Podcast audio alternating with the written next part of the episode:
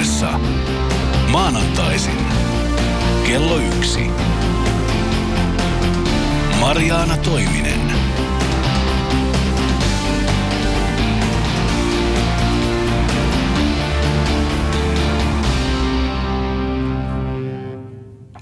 Hyvää iltapäivää.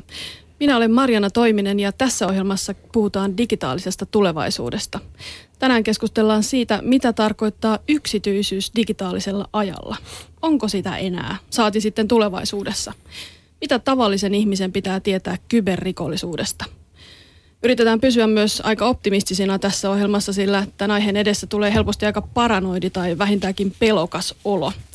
Studiossa on keskusrikospoliisin kyberrikollisuusyksikön vetäjä, rikosylikommissaario Timo Piiroinen, tietoturvayhtiö Silverskinin operaatiopäällikkö Pasi Koistinen sekä ö, teknologiayhtiö Reaktorin kehitysjohtaja Sami Honkonen. Tervetuloa. Kiitos. Kiitoksia. Tulevaisuudessa suurin osa rikoksista tehdään verkossa. Interpol ilmoitti alkuvuodesta, että kyberrikollisuudessa pyörii jo enemmän rahaa kuin huumekaupassa. Pari vuoden takaisen tutkimuksen mukaan noin 90 prosenttia yrityksistä joutuu jossain vaiheessa tietomurtoyrityksen kohteeksi. Tavallisille ihmisille käy myös aika helposti köpelösti ja se vaan kasvaa sitä mukaan, kun esineiden internet yleistyy. Kohta meidän pitää nimittäin osa, osata varautua esimerkiksi jääkaapin tietoturvaan, sillä älykaappi voi lähettää meille mailiin roskapostia, jotka sisältävät viruksia ja muita haittaohjelmia. Mutta puhutaan ensiksi kuitenkin ihan laillisista asioista, siitä mikä ei ole rikollista, vaan sallittua ja yleistä ja jokapäiväistä. Nimittäin tietojen keruu meistä kaikista. Eli se kuuluisa big data, digitaalisen talouden tärkein valuutta ja polttoaine. Yleensä ihmiset kaikki sanoo, että ei se haittaa, kuka seuraa mun linkkeitä netissä tai mitä tietoja kerätään, koska ei ole mitään salattavaa. Mutta, mutta yleensä ihmiset ei ihan tiedä, mistä kaikesta he jättää digitaalisessa maailmassa jäljen ja ketä kaikkea se voi oikein kiinnostaa ja millä tavalla. Jo älypuhelimen kantaminen mukana on vähän kuin pitäisi julkista päiväkirjaa ja kaikki tavallaan ymmärtää sen, että se missä kulloinkin olet tallentuu sinne puhelinoperaattorille ja moniin sovelluksiin, joita on ilmaiseksi ladannut. Ja kaikki on jo tottunut siihenkin, että jokaisella verkkosivulla on evästeet, jotka on tämmöisiä minikokoisia seurantaohjelmia – kaikkien mielestä se on ihan ok, mutta harva tulee ajatelleeksi, mitä esimerkiksi Facebook, Google ja Twitter tietää meistä.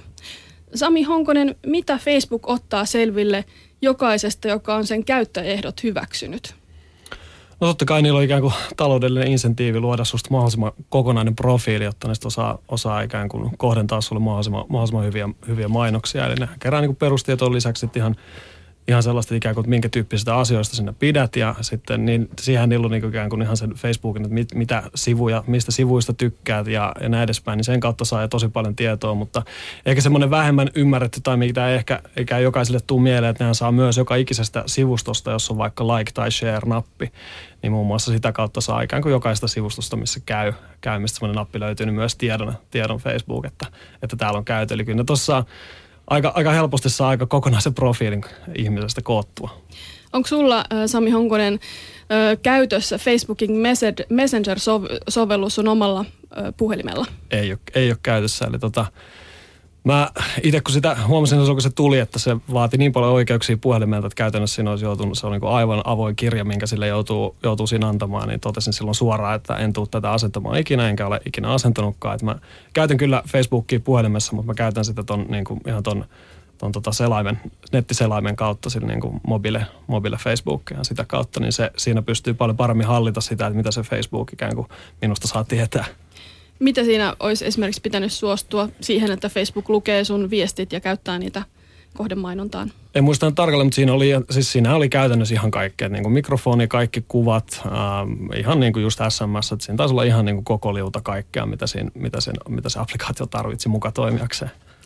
Mä oon itse asiassa itse kuullut yhden Facebookin ihan tota korkea-arvoisen työntekijän sanovan yhdessä seminaarissa, että, et, tai myöntävän, kun hänet kysyttiin, että kyllä me skannaamme yksityisviestejä ja niissä esiintyviä sanoja kohdentaa, kohdentaaksemme mainontaa paremmin.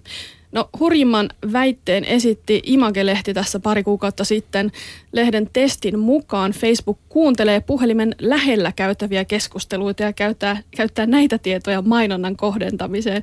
Pasi Koistinen, uskotko sinä tähän? Teknisesti, onko se teknisesti mahdollista? Teknisesti se on mahdollista eikä mitään estettä, etteikö nämä voisi tehdä, mutta kyllä nyt näyttää vähän siltä, että tämä on ollut vähän ankka. Että Facebook ei näin olisi tehnyt siinä, mutta tämä vähän missaa sen pointin. Eli, eli käyttäjällähän ei voi olla mitään tapaa varmistua, että mitä kaikkea mikäkin palveluntarjoaja tuolla yksilöstä seuraa ja mitä tietoja kerätään. Että kun ei ole mitään tapaa varmistua, niin mistä sen sitten pystyy toteamaan tämä on vähän tämmöinen hankala tilanne yksilölle, että palvelun tarjoakin on monenlaisia, että niitä on niin sanotusti hyviksiä, jotka toimii eettisin periaattein ja sitten on semmoisia, jotka eivät toimi. Se on totta. Siis suurin ongelmahan on tietysti juuri niin kuin sanoit, että Facebook ei avoimesti kerro, miten se meitä seuraa. On pakko vielä kertoa tällainen pieni anekdootti tästä Imagen, Imagen testistä. Kun Imagen päätoimittaja laittoi Facebookin linkin tästä salakuunteluepäilyä koskevasta uutisesta, niin Facebookin äh, mainontaa kohdentavat robotit nosti ketterästi uutisen viereen kuulosuojainten mainoksen. Se, se osoittaa jotain, että kyllä nämä osaa asiansa nämä kohdentamisrobotit aika hyvin. Niin, sano vaan Pasi Koistinen, mitä tää, miltä tämä kuulostaa? Joo, tässä on tämä nimenomaan tämä big data-ilmiö, eli me emme tiedä tarkalleen, mitä kaikkia tietoja sinne tallennetaan ja miten niitä yhdistellään eri tietolähteistä. Osa tulee suoraan sen, sen oman palvelun kautta ja niitä voi tulla muista lähteistä. Ja tämän kautta sitten, sitten kokonaisuus piirtyy ihmisestä ja, ja he antavat jonkinnäköisen tiedotteen tai, tai tietosuojakuvauksen ulos kansalle, joka käyttää palvelua ja se on joko totta tai ei ole. Näin on. toimijasta. Timo Piiroinen, näetkö sä tässä mitään haasteellista keskusrikospoliisin näkökulmasta? No mä melkein pitäisin, tota, jos toi väite olisi pitänyt paikkaansa, että se saattaisi täyttää rikoksen tunnusmerkistön, että, että Facebookin kohdalla niin en pidä sitä todennäköisenä, mutta se ei tarkoita, että joku toinen toimija voisi tehdä sitä, että, että, että kyllä kansalaisen kannattaa olla aika tarkkana näiden kanssa. Sami Honkonen, mitä luulet, mitä tulee tapahtuun? Tekeekö Facebook jotain toisin tulevaisuudessa? No sehän on ihan mielenkiintoinen, mielenkiintoinen ikään kuin Facebook on nyt ollut tosi, tosi paljon ikään kuin noista, noista tota, kaikista yksityisiin liittyvistä asioista julkisuudessa ja sen kautta tietysti se paine, paine auttaa niitäkin panostamaan siihen, että toimivat kunnolla. Mutta oikeastaan mulla oli tuohon Pasin kommenttiin vielä, vielä lisättävää, että se on mun mielestä mielenkiintoista se, että me ei voida tietää, mitä, mitä ikään kuin yritykset sillä datalla tällä hetkellä tekee, mutta oikeastaan vielä mielenkiintoisempaa on se, että mitä tulevaisuudessa, että niitä asioita, mitä me ei vielä niin kuin ikään kuin, me nyt annetaan dataa ja me ei ymmärretä sitä, että ikään kuin, että miten niin kuin tekniikka kehittyy, niin mitä kaikkea, vaikkapa nyt ihan, kun lähdetään vaikka kasvun tunnistuksesta ja äänen tunnistuksesta, että mitä kautta sen kautta vielä tulee semmoisia ikään kuin sovelluksia sille datalle, mitä me ei vielä edes ymmärretä. Se on totta.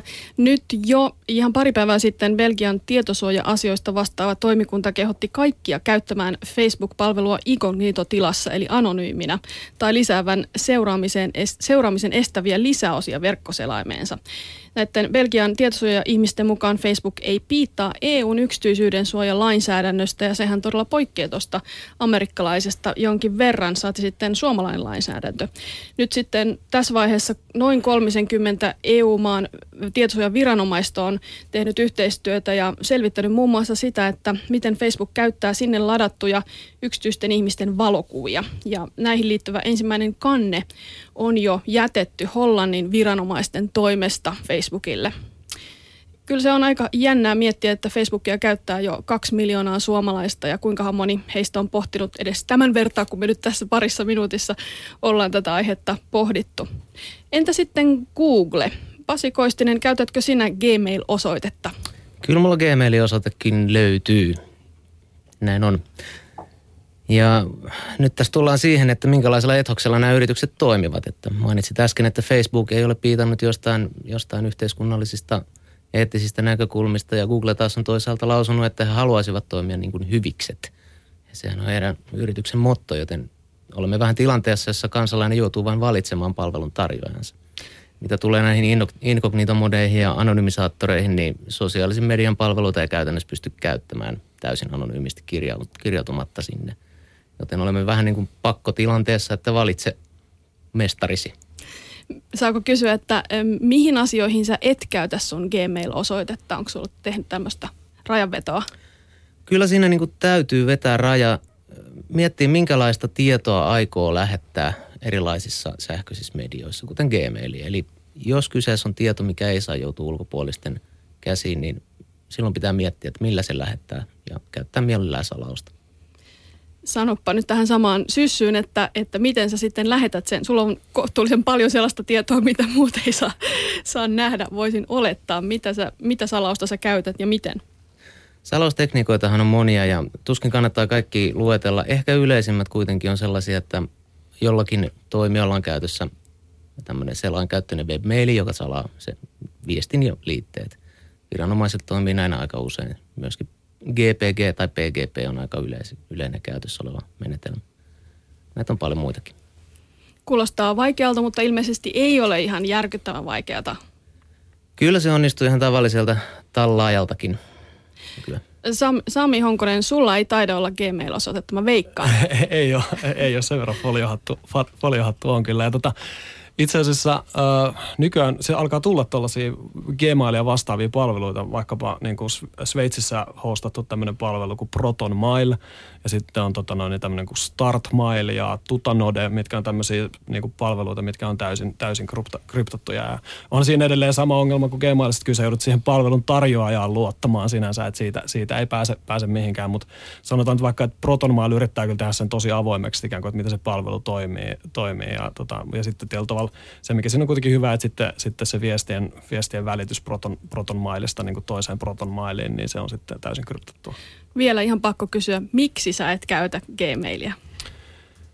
No ehkä, ehkä se on just semmoinen, että, että tosissaan se on kuitenkin sitten ihan niin kuin avointa, avointa tekstiä siellä ja sitä pystyy, ne pystyy niin kuin koneellisesti lukemaan ja tehdä sieltä kaiken maailman niin kuin ikään kuin profilointia. Ja sitten taas tuossa ei myöskään siis ei ole mitään syytä, ei ole mitään tarvetta, että, niin kuin, että ikään kuin että on ihan täysin hyviä sähköpostipalvelimia löytyy muitakin, ei ole sinänsä itsellä, itsellä tarvetta käyttää Gmailia. Itse hämmästyin tosiaan tästä faktasta, minkä sanoit, että se on todella ihan avointa tekstiä. Tuossa pari kuukautta sitten mun puhelimen ruudulle tuli Googlelta viesti, siis ihan tavallinen viesti, jossa kehotettiin mua lähteä lentokentälle saman tien. Siinä viestissä sanottiin, että lentokentälle on syytä saapua kaksi tuntia ennen mannerten välisen lennon lähtöä. Ja oli itse asiassa tilanne, että olin juuri tilaamassa taksia, koska olin lentämässä reilun parin tunnin päästä New Yorkiin. Ja multa meni hetki tajuta, että mitä tässä on tapahtunut. Osaatko sä, Sami Honkonen, arvata, että miten tämä oli mahdollista? Eikä se juurikin niin, että lukemalla niitä sähköposteja ja ikään koneellisesti analysoimalla. Siis sehän on edelleenkin siinä ei sinänsä tarvitse olla niin huolessa, että ei se, ei se sitä tarkoita, että siellä on joku ihminen, joka lukee, lukee sun sähköposteja ja hekottelee, hekottelee sun, sun yksityisviesteillä. Että se ei ole välttämättä se tilanne, mutta enemmänkin siinä on se, että koneellisesti ne osaa sieltä tunnistaa, että ikään kuin että nyt, nyt tähän sähköpostiin tuli nämä lennon tiedot ja tunnistaa sieltä, että tuolla on tuo lento lähtee ja sitten sen Kyllä. jälkeen niin suositella sitten taksin ottamista. Niin, mä en ollut pyytänyt tällaista palvelua mitenkään. Tämä tuli aivan pyytämättä ja yllätyksenä. Ja itse ajattelin, että se liittyy tähän Google Now-palveluun, joka, joka on siis ikään kuin laajennus tästä karttapalvelusta. Kertoo säästä ja ympärillä olevista asioista, suosittelee ravintoloita, jos mä olen jossain. Ja, ja siinä on ilmeisesti tällainenkin ominaisuus, että siellä sitten robotti lukee Gmailista ö, lipputietoja ja yhdistää mun kalenteriin ja sitten laittaa tällaisen kehotuksen pitäisi mun varmaan ajatella, että se on hyvää palvelua, mutta tota, kieltämättä tuli vähän kylmä hiki otsalle siinä vaiheessa. Ja siis oikeastaan juuri noin, parhaimmillaan se mun mielestä meneekin just noin, että sä saat ihan upeita palveluita näiden avulla. Et sinänsä tässä ei pidä mun mielestä myöskään luoda sellaista kuvaa, että nämä on kaikki pelkästään huonoja asioita, mitä tästä ikään kuin tästä big data-huumasta tai tästä data-huumasta tulee. Että tämän kautta myös tulee paljon hyviä asioita meidän elämäämme. Näin on, ja se me pidetään mielessä. Ei ryhdytä paranoideiksi tässä ohjelmassa. No, miltä tämä sinusta kuulostaa, Timo Piiroinen? No, just tämä, että, että ehkä tässä hankaluutena on se, että tähän ollaan ajauduttu näihin palveluihin ymmärtämättä, että mi, mihinkä, mitä palvelun ehtoja hyväksytään ja jolloin ihmiset niin kuin yllättyy, että hetkinen, näinkin voi tapahtua. Oli sitten positiivista tai negatiivista, että, että, että jos tietoisesti kaikki nämä klikattaisiin, että okei, hyväksyn tämän, tämän, tämän. Se olisi tietysti järkevämpää, mutta ymmärrän yritysten näkökulmasta aika, aika huono markkinointitapa. Niin, ny- nykyään kun perinteinen mainonta on aika lailla vähentynyt, niin tämän kohdennetun maidonnan merkitys on räjähtänyt. Twitter on tehostanut kohdennettujen mainosten eli näiden sponsoroitujen twiittien myyntiä. Twitterhän ei ole ihan valtavasti tehnyt rahaa vielä tähän mennessä. Ja nämä sponsoroidut twiitit tarkoittaa, että minun niin kuin kaikkien muidenkin Twitter-syötteeseen tulee sellaisia viestejä, joiden Twitter arvelee kiinnostavan minua. Minkä perusteella Pasi Koistinen Twitter analysoi minut twi- siellä Twitter-palvelussa? Todennäköisesti se käsittelee kaikkea sitä dataa heuristisilla säännöillä, eli koneellisesti arvaa todennäköisyyden, todennäköisyyden mukaan, että mikä kutakin käyttäjä kiinnostaa. Ja se sitten liittyy siihen, mitä nappia hän on painanut missäkin twiitissä, on tykännyt jostakin ja, ja minkälaisia seuraajia hänellä on ja ketä hän seuraa. Sieltä sitten arvaillaan automaattisesti koneellisesti, että mitä kenellekin pitää syöttää sinne feediin. Tämä on taas sitä palvelua, mitä he tuottaa. Kyllä. Ja äh, Mikko Hyppönen, maailmalla tunnettu ja arvostettu F-Securen tietoturva-asiantuntija, kertoi pari viikkoa sitten sellaisen teorian, jonka mukaan Twitter osaa kohdentaa mainontaa vieläkin tarkemmin ainakin amerikkalaisille. Kuka tahansa yritys, joka haluaa Twitter-mainontaa, voi kohdentaa sitä vuositulojen, harrastusten, muiden mieltymysten mukaan, vaikkapa sen mukaan, millaisia muroja Twitter-tilin haltija syö tai onko tämä synnyttämässä kuuden kuukauden aikana. Hyppösen mukaan tiedot kustakin käyttäjästä Twitter saa yhdistämällä käyttäjätilin puhelinnumerotiedot. Sinnehän tosiaan täytyy jättää puhelinnumero, kun rupeaa käyttämään Twitteriä. Sitten taas ostamiinsa tietoihin, jota, jota sitten se on saattanut, Twitter on saattanut ostaa näitä käyttäjäkohtaisia tietoja esimerkiksi vaikkapa joltain suurilta tavaratalobrändeiltä, jotka niitä saattaa myydä. Tai luottokorttiyhtiöltä, en tiedä onko se kauhean laillista niitä myydä, mutta kuitenkin. Eli ö, onko tämä hypoteesi sinusta uskottava, Timo Piiroinen, että näin voisi käydä? Kyllä, mä pidän Mikon väitteitä ihan mahdollisena, että itse en ole tutustunut niin tarkkaan asiaan, mutta uskon, että hän on ihan asian päällä. Pari viikkoa sitten tässä samassa ohjelmasarjassa pohdittiin sitä, että miksi Facebook osti WhatsApp-viestipalvelun häkellyttävällä 19 miljardilla dollarilla.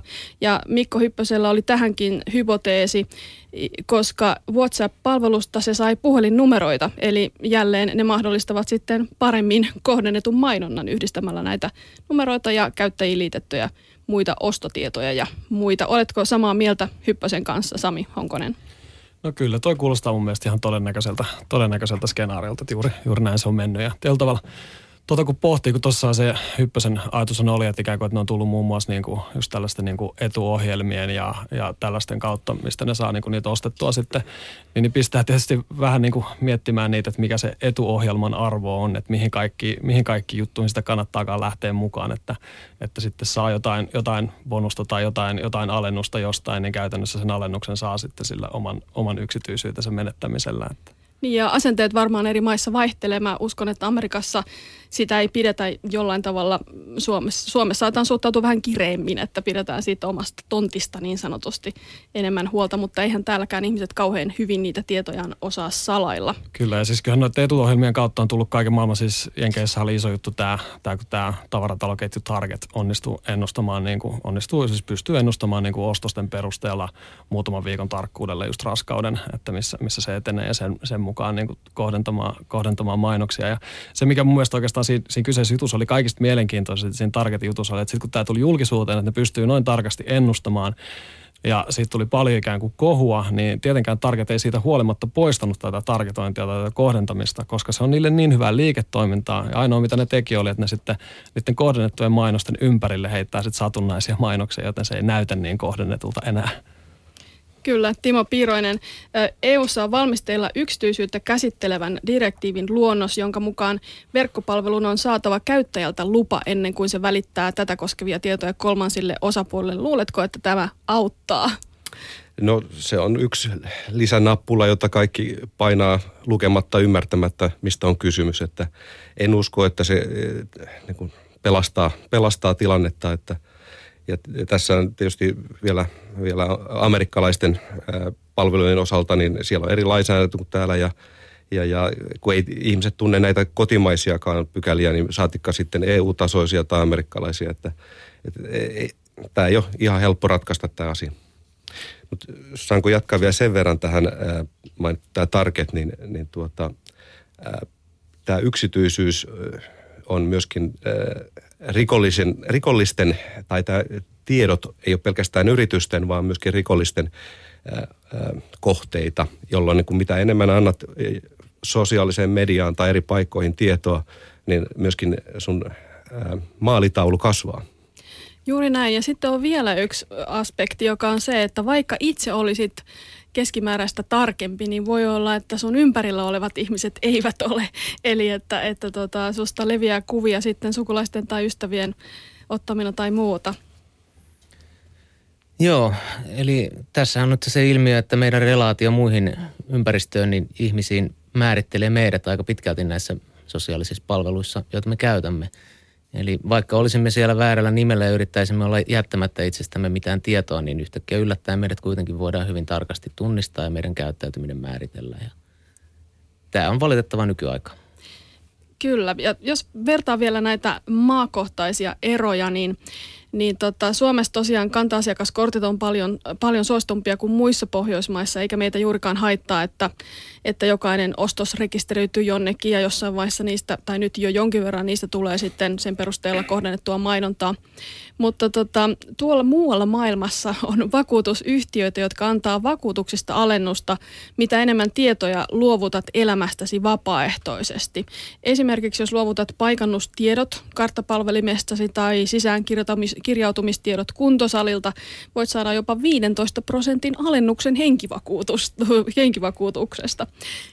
Tässä esimerkissä idea ei itse asiassa ole edes vakuutusyhtiön, vaan tällaisen kunto- ja wellness-keskus Vitalityn, joka toimii muun muassa Yhdysvalloissa ja jossakin Euroopan maissa ja Singaporessa. Se niin sanotusti tekee yhteistyötä, siis tämä ei ole mitenkään rikollista, on siis kaikkien hyväksymää laillista, laillista työtä työnantajien ja vakuutusyhtiöiden kanssa ja kerää kuntosalin käyttäjistä tietoa näille tahoille ja sitten hankkii näille tietoa luovuttaville käyttäjille etuja, esimerkiksi juuri alennuksia vakuutuksista.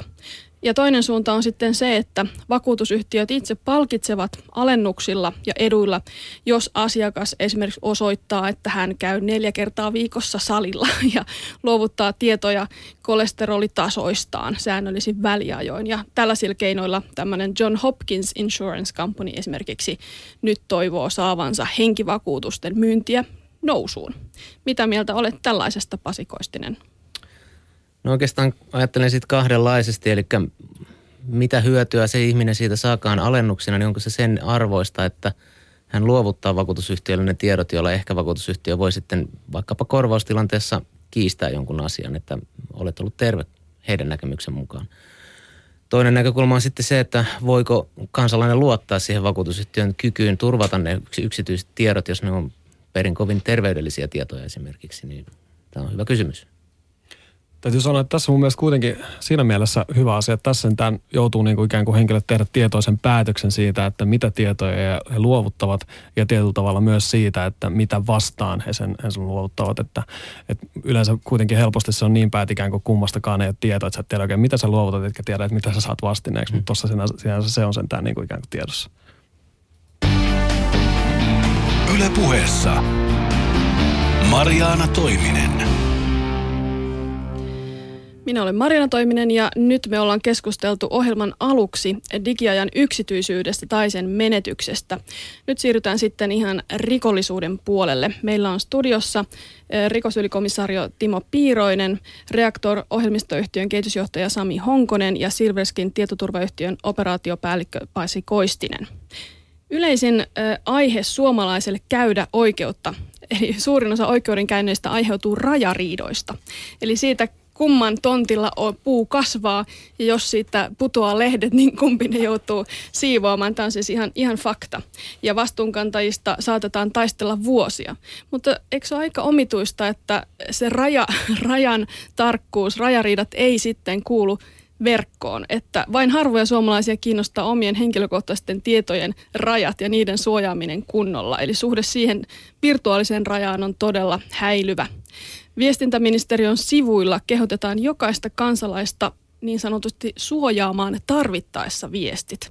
Siellä sanotaan näin, matkaviestin palveluita voi käyttää turvallisesti tavalliseen viestintään. Kannattaa kuitenkin miettiä, vaatiiko viestin sisältö suojausta. No, Tämä on mun mielestä aika hämmentävää. Mikä on ei-tavallista viestintää? Timo Piiroinen, miten sä ymmärrät tämän viestin tarkoituksen? No täytyy vähän pohtia tässä, mutta, tuota, mutta kyllä lähtökohtaisesti lähtisi siitä, että, että, että mikä, no riskianalyysi. No se on aika tavalliselle ihmiselle aika vieras käsite, mutta että jos tämä viesti päätyy väärin käsiin, niin mikä se seuraus on? Et tota, ja jos on jotain seurausta, niin sitten vähintäänkin salata se tai viestiä muutoin.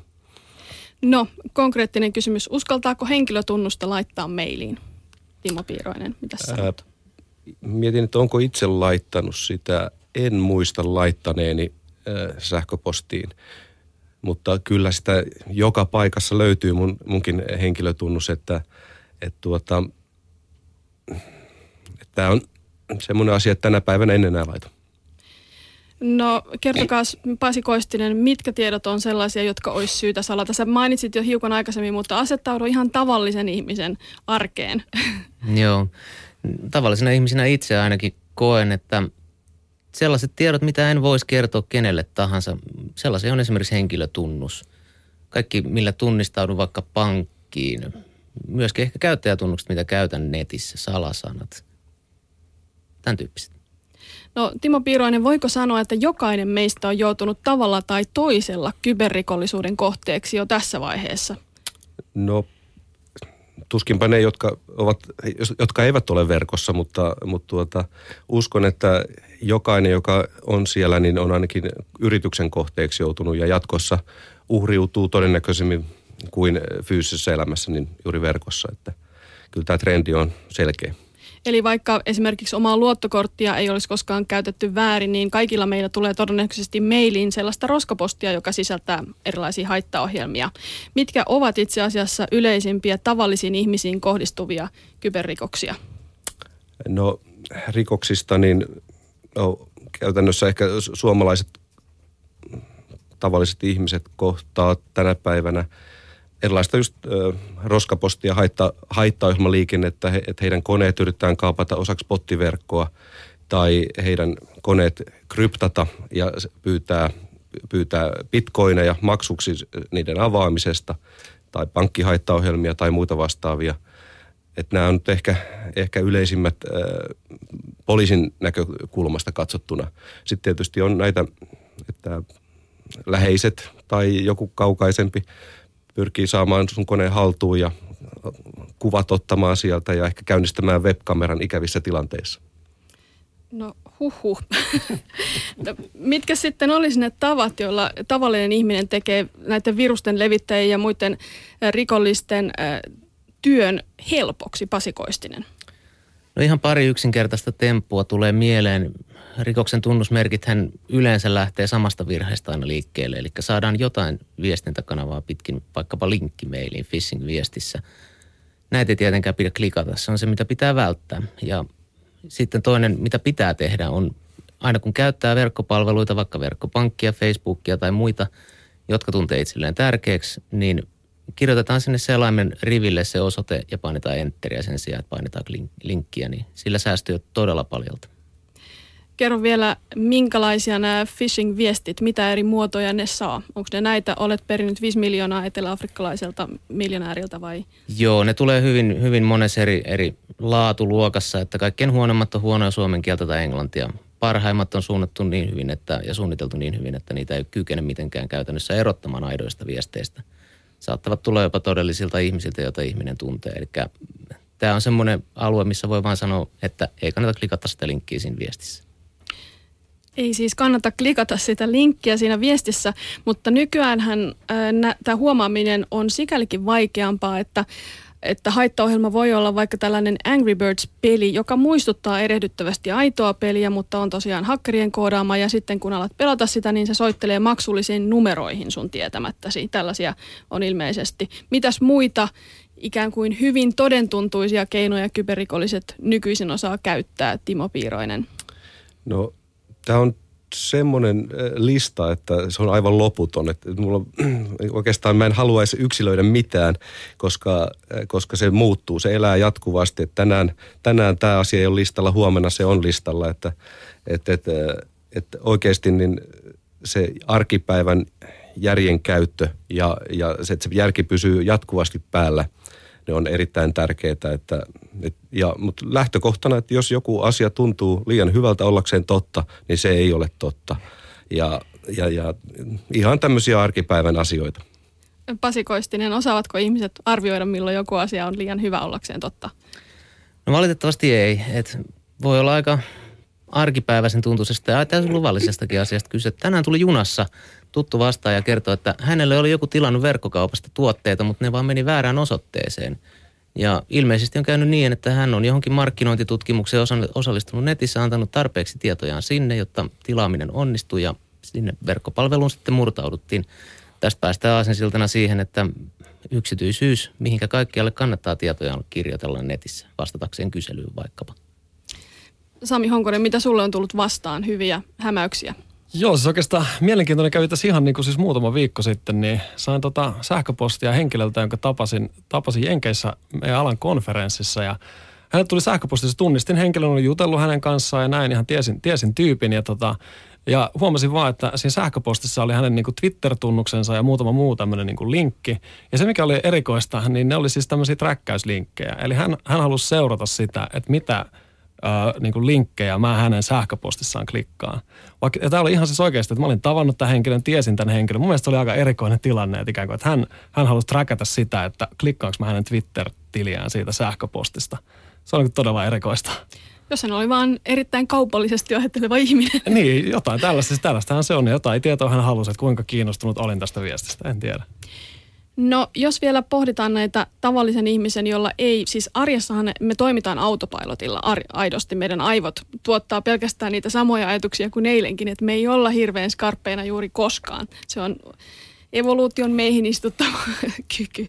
Eli, eli sinänsä se skarppina oleminen on, voi olla vähän liian suuri vaatimus, mutta jos listataan laiskojen ihmisten keinoja, niin ilmeisesti kuitenkin tavallisin, tavallisin vinkki välttää on, on olla vähän huolellisempi niiden tunnusten ja salasanojen kanssa, eikö niin? Ja kaksivaiheiset tunnistautumiset lienee aika suositeltavia, vai kuinka Pasi Koistinen? Joo, kyllä se kaksivaiheinen tunnistautuminen vähän auttaa. Samoin tietysti kaikissa verkkopalveluissa voisi olla mielellään erilaisia salasanoja, mielellään pitkiä. 15 merkkiä on hyvä pituus tai pidempi – ja sitten kun salasanoja alkaa olemaan joka sormelle ja varpaalle, niin voi käyttää lompakkosovellusta, missä ne on sitten kaikki yhdessä turvallisessa tallessa. Ja suosittelen näiden käyttämistä. Kyllä, mä sain itse asiassa tota, Silverskinin toimitusjohtajalta Mikko Niemeltä aivan loistavan äh, salasanan vinkin, että niistä voisi tehdä su- suomalaisia runoja, jotka osaa ulkoa vaikka ensimmäisen värssyn. Niitä ei kukaan pysty kryptaamaan. Mun mielestä oli aika hyvä suositus, Sami Honkonen.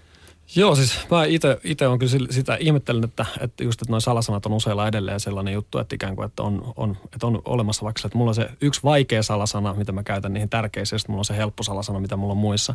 Ja kun toi on oikeastaan semmoinen ongelma, mikä on jo ratkaistu, että meillä on näitä password manager, näitä lompakkosovelluksia, mitkä niin käytännössä ratkaisee ton ongelman. Silloin sulla on se yksi, yksi hyvä salasana, minkä takana sulla on ne muut, ja sitten ne muut voi olla tosissaan sellaisia, että ne on niin kuin 50 merkkiä pitkiä, sun ei itse tarvitse tietää niitä salasanoja. Ja ne on nykyään tosi helppo käyttöisiä, että se ei, niin kuin, ei todellakaan vaadi hirveästi teknistä ammattitaitoa, että ikään kuin, että sä pystyt sen laittaa toimintaan.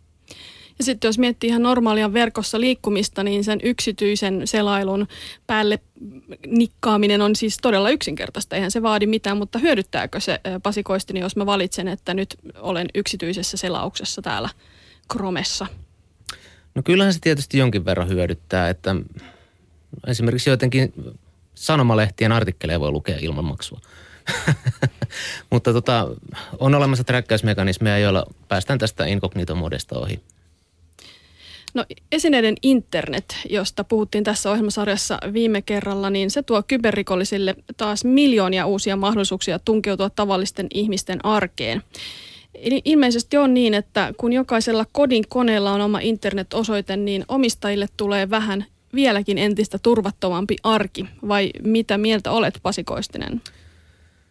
No en tiedä, tuleeko kansalainen tätä ajatelleeksi, mutta ne on yleensä laitteita, jotka on kodissa muutenkin olleet ja se seuraava pesukone, jääkaappi, kello, radio tai muu rannekellokin, niin saattaa olla internetin automaattisesti jutteleva laite ja laitevalmistaja ei, ei sitä päivitä, sinne ei ylläpitoa. Käyttäjä tuskin itsekään sitä osaa päivittää ja näin se sitten jää se laite päivittämättä lopuksi aikaa, mitä se on olemassa. Ja, ja tämä on ongelma, koska ei niitä ehkä suunnitella turvalliseksi, eikä niitä saisi turvalliseksi, vaikka suunniteltaisiinkin. Ja tässäkin siis yksinkertainen neuvo on se, että joka kuukausi pitäisi ottaa tämmöinen rutiini ja päivittää ne kaikki laitteet, mitä, mitkä, joilla on nettiyhteys vai kuinka? No ihan aidosti, jos ollaan realisteja, niin tähän ei ole tällä hetkellä ratkaisua. En, en usko, että laitevalmistajat pystyvät tekemään niistä sillä tavalla turvallisia, että ne olisivat vielä 15 vuoden päästä turvallisia päivittämättä. Koska emme me saa niitä ihmisiä tuolla kotona päivittämään. Tavallinen kansalainen ei sitä voi odottaa häneltä. Niin, Timo Piiroinen, tämä kuulostaa vähän masentavalla. Anna, anna meille jotain toivoa. Valitettavasti en, en voi sitä antaa, mutta, mutta se, että, että täytyy ehkä jokaisen miettiä, että pitääkö se pesukone olla internetissä, että vaikka ottaa se fifi pois siitä tai jotain muuta vastaavaa tehdä, että, että, että jos ei todellakaan tarvi sitä nettiyhteyttä siinä, niin poistaisi. Joo, mä ehkä voisin tuoda pientä positiivista kulmaa sen kautta, että me tosissaan tässäkin tosi paljon puhutaan näistä ongelmista. Itsekin on näistä ikään kuin tuossa on tunnustettu foliohattu, mutta me pitää myös muistaa, että me ollaan tässä tilanteessa sen takia, että ikään kuin että teknologia on vienyt meitä hyvin, niin kuin tuonut meille tosi hyödyllisiä palveluita, mitä me, mikä oikeasti tuo arvoa meidän, meidän elämään. Että, että tavalla sanotaan näin, että kun tuosta vielä korjaantuu noin, niin kuin ikään kuin, kun, kun vielä saadaan näitä vähän enemmän hanskaa näitä yksityisyysasioita ja tietoturva-asioita, niin sitten sit, sit, sit se vasta upeata onkin. Hyvä näin. Ootko sä myös vähän optimistinen Pasi Koistinen? No kyllä mä oon innoissani kaikesta uudesta teknologiasta ja se on hienoa, että meillä on näitä palveluita, että olen kyllä ensimmäistä joukossa kaikkea kokeilemassa. Mutta musta se on kyllä, tulevaisuus näyttää siltä, että netti on täynnä tyhmiä laitteita, jotka on täynnä tietoturvareikiä ja, ja näin on käynyt jo nettikameroiden kanssa. Niitä on tullut internetpullolla ja niitä voi katsella sitten ja kukaan ei edes tiedä, että ne ovat auki sinne. Yle puheessa Mariana Toiminen. Interpol julkisti tämän vuoden alussa tiedon, että kansainvälinen kyberrikollisuus on rahassa mitattuna suurempi rikollisuuden haara kuin huumekauppa. Ja yhden asiantuntijan mukaan myös kannattavampaa kuin huumekauppa. Kyberrikolliset toimivat nykyään järjestäytyneen rikollisuuden tapaan. Ja konsulttiyhtiö McKinsey kertoi myös kiinnostavan yksityiskohdan, että sieltä löytyy myös pitkälle tuotteistettuja rikospalveluita. Hakkerit saavat maksun rikoksen tilaajalta saastutettujen tietokoneiden määrän mukaan, eli, eli työskentelevät tämmöisellä provikkapalkalla. Ja poliisi on nyt Suomessakin perustanut kyberyksikön. Millaisia keissejä teille tulee eteen eniten, Timo Piiroinen? Toki tämä on uusi yksikkö, mutta No tietysti yksikköhän on perustettu vanhoille pohjille, että tämä on niin lentävä lähtö – lentävä lähtö, että, mutta et, meillä on, ää, mitäs nyt sanoisin, no itse asiassa mitä julkisuudessakin on ollut viime aikoina, niin nämä palveluistohyökkäykset on yksi, yksi aika perusleipälaji. Ää, muut pankkeihin kohdistuneet haittaohjelma, tai pankkien asiakkaisiin lähinnä kohdistuneet haittaohjelmahyökkäykset, ää, kohdennettuja hyökkäyksiä – kansalaisiin kohdistuneita, heidän yksityisyyteensä kohdistuneita hyökkäyksiä, eli sähköpostin kaappaamisia, tämmöisen niin sattua, mitä yleiskielellä puhutaan identiteettivarkaudesta. Mutta tuota, tämmöisiä keissejä meillä nyt on, on tutkittavana. Identiteettivarkaushan tuli nyt vasta ö, rikokseksi, eikö ollut ihan hiljattain, eikö ollut näin? E, joo, se itse asiassa tulee muistaakseni syyskuun alussa voimaan tämä laki. Että laki on jo säädetty ja hyväksytty, että, että mutta äh, tavallaan äh, sanoin sen takia yleiskielessä puhutaan identiteettivarkaudesta, koska äh, usein se rikos on joku petos tai joku muu rikos, joka, joka sitten tuo sen identiteetin kaappaamisen esille. Yhteensä tietomurtoja, tietovuotoja, henkilörekisteririkoksia ja muita kyberrikoksia tapahtui viime vuonna 1251 kappaletta. Ja määrä on moninkertaistunut tuossa viiden vuoden aikana. Vuonna 2008 se oli 491 kappaletta. Ja, mutta onko niin, että yli puolet näistä kyberrikoksista, joita ilmoitetaan poliisille, jää selvittämättä, Timo Piiroinen? No ehkä se, mä en tunne valitettavasti tilastoa tuolta osin, mutta, mutta sen haluan sanoa tuosta noista luvuista, että on ihan pisara meressä, että kyberrikollisuus on piilorikollisuutta mitä suurimmassa määrin, että, että, että tässä on kaksi syytä, että mitä, minkä takia poliisin tietoon tätä ei tule enempää, tai ole tullut toistaiseksi. Yksi on, että asianomistajat itsekään ei tiedä tuleensa uhriksi. Ja se on se suurin osa. Ja sit, sitten jos tietävät, niin sitten katsovat jostakin syystä, että eivät tee siitä ilmoitusta poliisille. No mitä, onko teillä uusia työkaluja, joita olette ottamassa käyttöön, että näitä kyberrikollisia saataisiin useammin nalkkiin? Et varmaan voi nyt hirveän yksityiskohtaisesti kertoa, mutta toivon luomisen merkeissä. No itse asiassa ää, tietysti on teknisiäkin ratkaisuja, mutta ne on suuren yleisön kannalta tylsiä, mutta sanotaan, että keskeisimmät ja tehokkaimmat työkalut meillä on, on kansainvälinen yhteistyö, oikeudellinen poliisiyhteistyö, niin ja tässä Euroopan äh, European Cybercrime Center, EC3, on ollut keskeisessä roolissa ja nyt myöskin niin kuin kahdenväliset yhteydet esimerkiksi Yhdysvaltain FBIn kanssa meillä on erittäin tärkeät. Näillä, näillä työkaluilla me ollaan saatu ja tullaan saamaan rikollisia kiinni. No yhden tutkimuksen mukaan onnistunut tietomurto maksaa yritykselle keskimäärin, pu, mm. keskimäärin puoli miljoonaa euroa, mutta tästä huolimatta aika iso osa yrityksistä pitää tietosuojakysymyksiä vähän hankalina.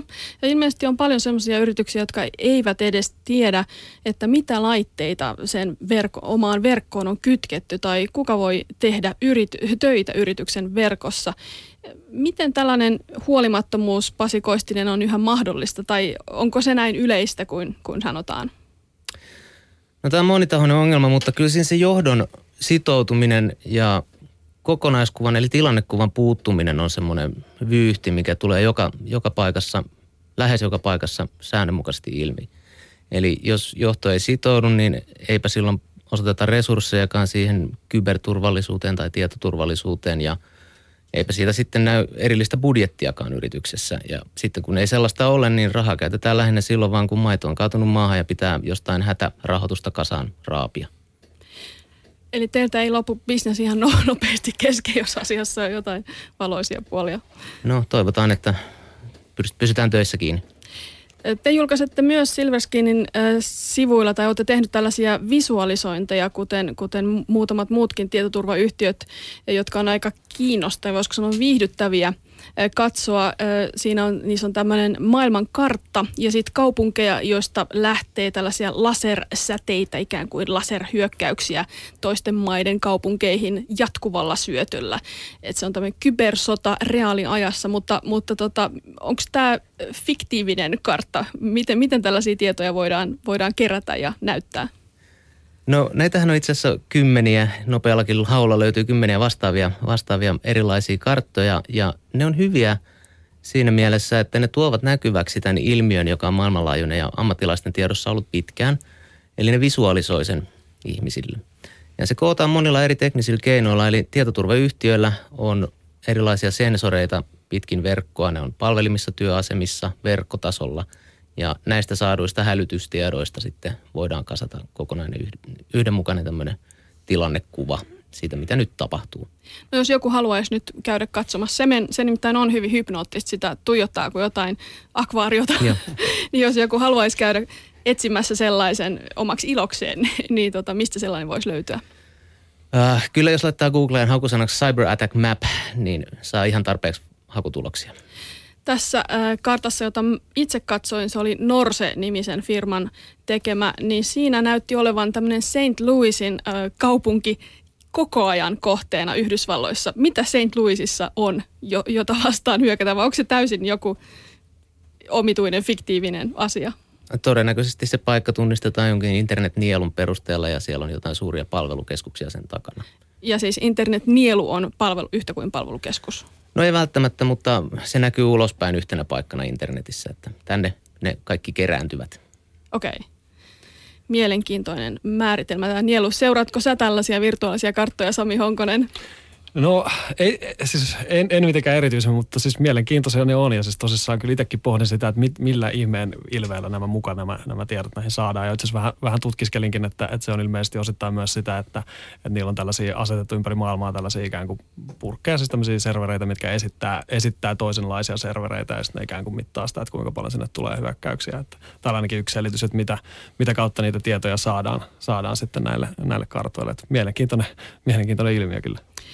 Hyvin, hyvin viihteellistä, mutta sitten jos mietitään ihan, ihan tota vakavia asioita, niin millainen yhteiskunnallinen uhka järjestäytynyt kyberrikollisuus voi olla ihan huoltovarmuudelle, Timo Piiroinen, tai yhteiskuntarakenteelle? No, kyllä se kasvava on tämä yhteiskuntaan kohdistuva vakavampi rikollisuus. rikollisuus ja tietysti siinä voi olla monia motivaatioita takana, että onko se rikollisuutta, onko se tämmöistä niin kuin terrorismin tyylistä toimintaa tai jopa sitten puolustusvoimien tontille menevää operaatiotoimintaa tai näiden harjoittelua. Että, että, että, että tämä on niin kuin sanotaan, että yhteinen hiekka, hiekkalaatikko meille viranomaispuolen toimijoille tämä internet ja, ja Suomen yhteiskunnan turvallisuus tältä osin. Hyvä näin. No sitten jos pohditaan valtiollisia kysymyksiä vähän laajemmin, niin on toki tärkeää huomata, että läpinäkyvyys sinällään on yksi tässä ohjelmasarjassa aika usein mainittu sana. Se on digitaalisen yhteiskunnan keskeisiä arvoja. Ja yritykset on yhteiskuntavastuullisia toimijoita, joiden ei haluta eristäytyvän, vaan niiltä edellytetään avoimuutta aika monen sellaisen asian suhteen, jotka vielä pari vuosikymmentä sitten sai pitää salassa. Mutta tämä on aivan eri asia, mistä me nyt puhutaan. Että täytyy vain huomioida, että tämä ei ollenkaan kyberrikollisuudelta suojautuminen tai omien tietojen vartioiminen ei ole ristiriidassa sen avoimuuden ja läpinäkyvyyden periaatteen periaatteen kanssa, joka kuuluu moderniin yhteiskuntaan vai mitä, Pasi Koistinen? Joo, kyllä se näin on, että ainakin yrityksillä ja, ja yhteiskunnalla pitäisi olla jonkinnäköinen tilannekuva siitä, että mitä omistaa, jotta voisi sen suojata. Ja, ja tähän pitäisi vain nyt sitten kasvaa tähän tilanteeseen, että tämmöinen tilannekuva hankitaan tavalla tai toisella. Näin on. Silti on tällaisia avoimen tiedon puolesta puhujia, jotka jostain näkökulmasta ovat rikollisia ja toisesta sankareita, kuten esimerkiksi Edward Snowden, jonka, jonka tota, tarinan me kaikki hyvin tunnemme.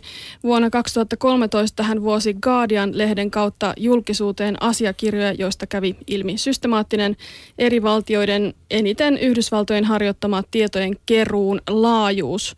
Haluaisin kaikilta teiltä kysyä vähän siitä, että miten itse kukin teistä reagoi tuolloin? Sami Honkonen, mitä ajattelit? No kyllä mä olin yllättynyt siitä laajuudesta, ei, ei voi muuta sanoa. Että tota, kyllä mä oon siis pitkään vitsaillut sillä, että muun muassa, että kun ihmiset pitää Dropboxissa valokuvia, että Dropboxin toimistolla on jossain semmoinen nurkkaus, missä on näyttö, missä pyörii satunaisten ihmisten lomakuvia ja siellä käydään hekottelemassa.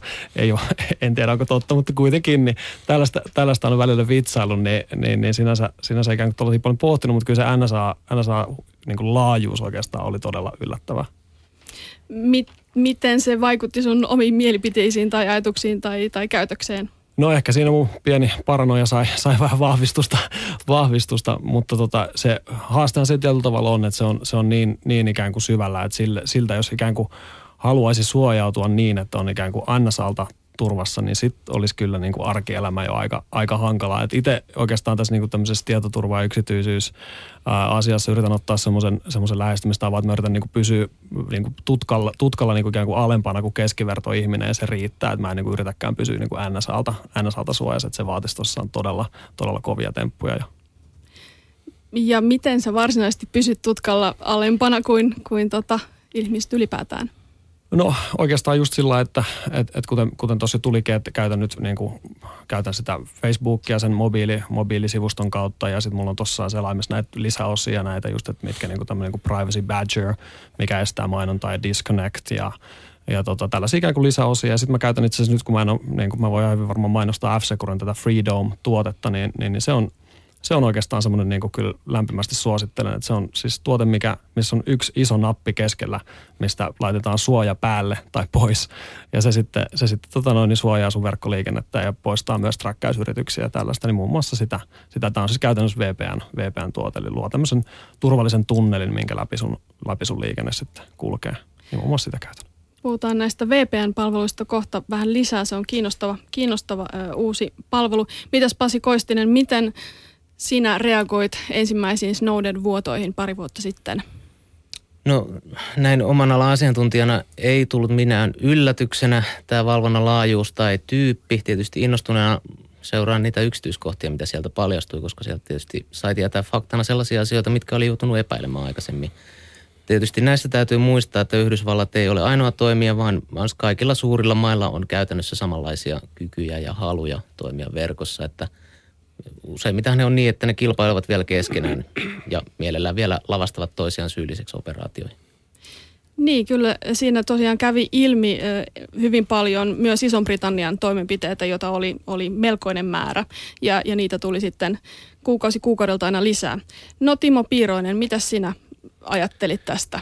No äh, tiedän, että, tai tiesin jo, että, että, että isot pojat tekee kaiken näköisiä asioita, joista pienet pojat ei tiedä, tiedä mutta, äh, äh, mutta kyllä se kuitenkin yllätti ja on jatkuvasti yllättänyt. Että kuin, Onko näin? Kyllä se näin on, että tota, tie, koska tiedän äh, poliisiviranomaisena, että minkälaiset kyvykkyydet Suomessa poliisilla on, niin – kyllä ne isot pojat pelaa ison, isoin poikien leikkikaluilla, että et tuota, mutta henkilökohtaisesti se ei, se ei niin kuin oikeastaan muuttanut mun toimintaa netissä, netissä koska tavallaan niin kuin mullakin on semmoinen tavoite, että pidän oman profiilini, koska olen myöskin hyökkäysten kohde, niin pidän sen matala, matalalla profiililla mennään.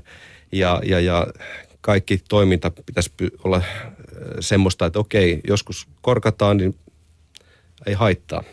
joskus mutta, mutta sitten, sitten niin kuin ammatillisesti, ammatillisesti äh, on ehkä enemmän harmittanut tämä asia, koska nyt äh, kaikki viranomaisten tai valtioiden toiminta yhdistetään tämmöiseen Snowden tai NSA-toimintaan. Ja, ja, ja esimerkiksi Suomen poliisin pakkokeinot helposti julkisuudessa sanotaan, että se on urkintaa ja on negatiivista ja, ja, ja tavallaan ja mitä poliisin pyrkimys on tehdä rikostorjuntaa, tutkia rikoksia ja to, toki siinä yksityisyyttä suo, ää, rikotaan, mutta se on hyvin rajattua ja kohdistuu rikoksista epäiltyihin huomasitko omassa työssäsi, että asenteet poliisia, kyberrikos, kyberrikollisuutta torvia poliisia kohtaan jotenkin jyrkkenivät tai tuli jotain no, muuta e, palautetta? No oikeastaan ehkä tämmöinen yleiskeskustelu mediassa, niin se muuttui negatiivisemmaksi. Tuli tämä sana urkinta joka asiassa ja, ja, ja tavallaan mun, ja vaikka puhutaan itse asiassa tosiaan niin kuin hyvin säännellyistä pakkokeinoista, niin niihinkin se yhdistetään, jolloin se on niin kuin se tavallaan se mielikuva, mikä nyt on nostettu, yhdistetty nämä kaksi asiaa, tämmöinen tiedustelutoiminta ja rikostorjunta.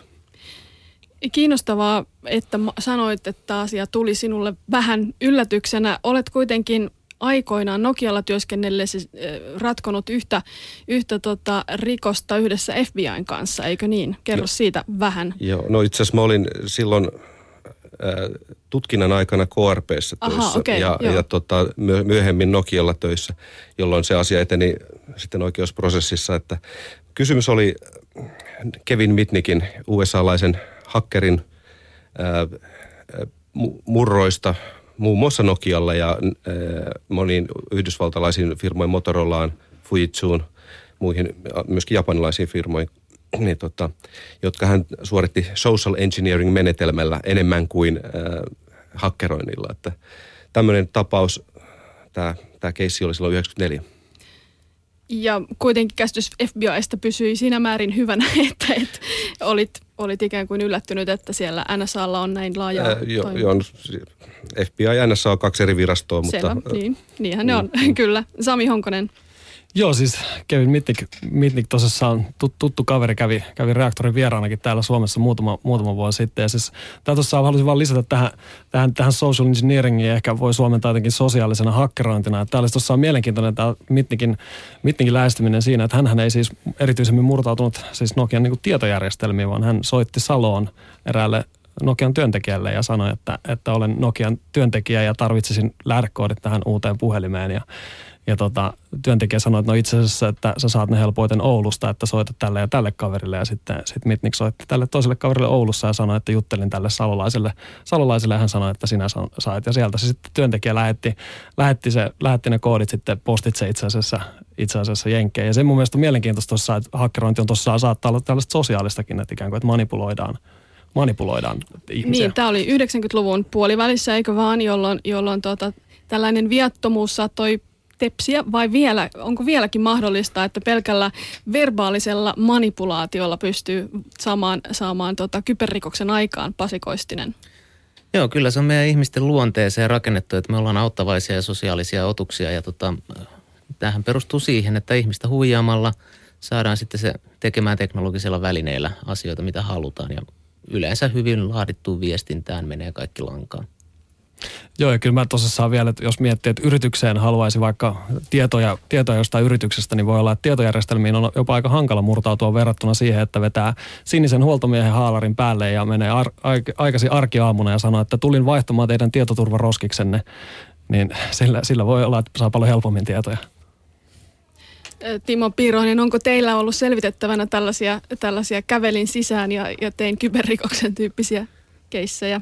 Mm No, erilaisia yritysvakoilukeissejä äh, on, on jatkuvasti, vaikka niitä on aika vähän äh, tilastollisesti, mutta, ähm, mutta useimmiten se äh, tekotapa on, että entinen työntekijä on ottanut mukaansa salattua tietoa ja käynnistää oman liiketoimintansa. Se on se yleisin toimintatapa, mutta varmasti tämä on tehokas, mutta tämä on useimmiten kuuluu tähän luokkaan, josta ei tehdä rikosilmoituksia.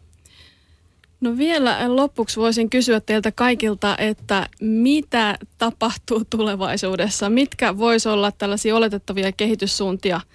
Nouseeko vastaliike yksityisyyden puolesta? Tuleeko ihmisistä terhakkaampia? Saako poliisi kyberrikollisuutta paremmin aisoihin? Sami Honkonen, mitä luulet? No just, just äskettäin itse asiassa eräs suuri jenkkisijoittaja puhui siitä, että teiltä oli just tästä, että nyt on niin paljon hyödyllisiä palveluita, että ikään kuin ihmiset ei halua luopua niistä näiden tietoturvaongelmien ja näiden yksityisongelmien takia. Ja tietyllä tavalla se luo itse asiassa bisnesmahdollisuuden yrityksille sitten, sitten ikään kuin luoda palveluita, mistä tämä tietoturva taas toimii ja tämä yksityisyys on kunnossa. Että mä enemmänkin näen tämän tällä tavalla, että kyllä, kyllä tässä ikään kuin tämä korjaantuu sille, että nyt, nyt on taas tilausta semmoiselle palveluille, mitkä myös, myös pitää huolta tästä puolesta. No mä näkisin tässä äh, sellaisen skenaarion tulevaisuudessa, jossa ihmiset eivät edes tiedä, missä heidän tietonsa sijaitsevat verkossa. No, pilvipalveluissa niitä varastetaan viekkaudella vääryydellä darknettiin ja levitellään siellä. Ja tämä johtaa siihen, että, että yksityisyys käytännössä on vaarantunut sitten vakavasti. No entäs Timo Piiroinen lyhyesti, sano jotain myönteistä. No rikollisuus lisääntyy, oliko se myönteinen? Mutta kyllä se valitettavasti on näin. No ei ollut kovin myönteistä. Kiitos teille tästä keskustelusta. Kiitos. Tämä oli tämän kymmenosaisen ohjelmasarjan toisiksi viimeinen osa. Viimeisessä osassa ensi viikolla käsittelemme sitten suurten yritysten kykyä muuttua ja luovaa tuhoa.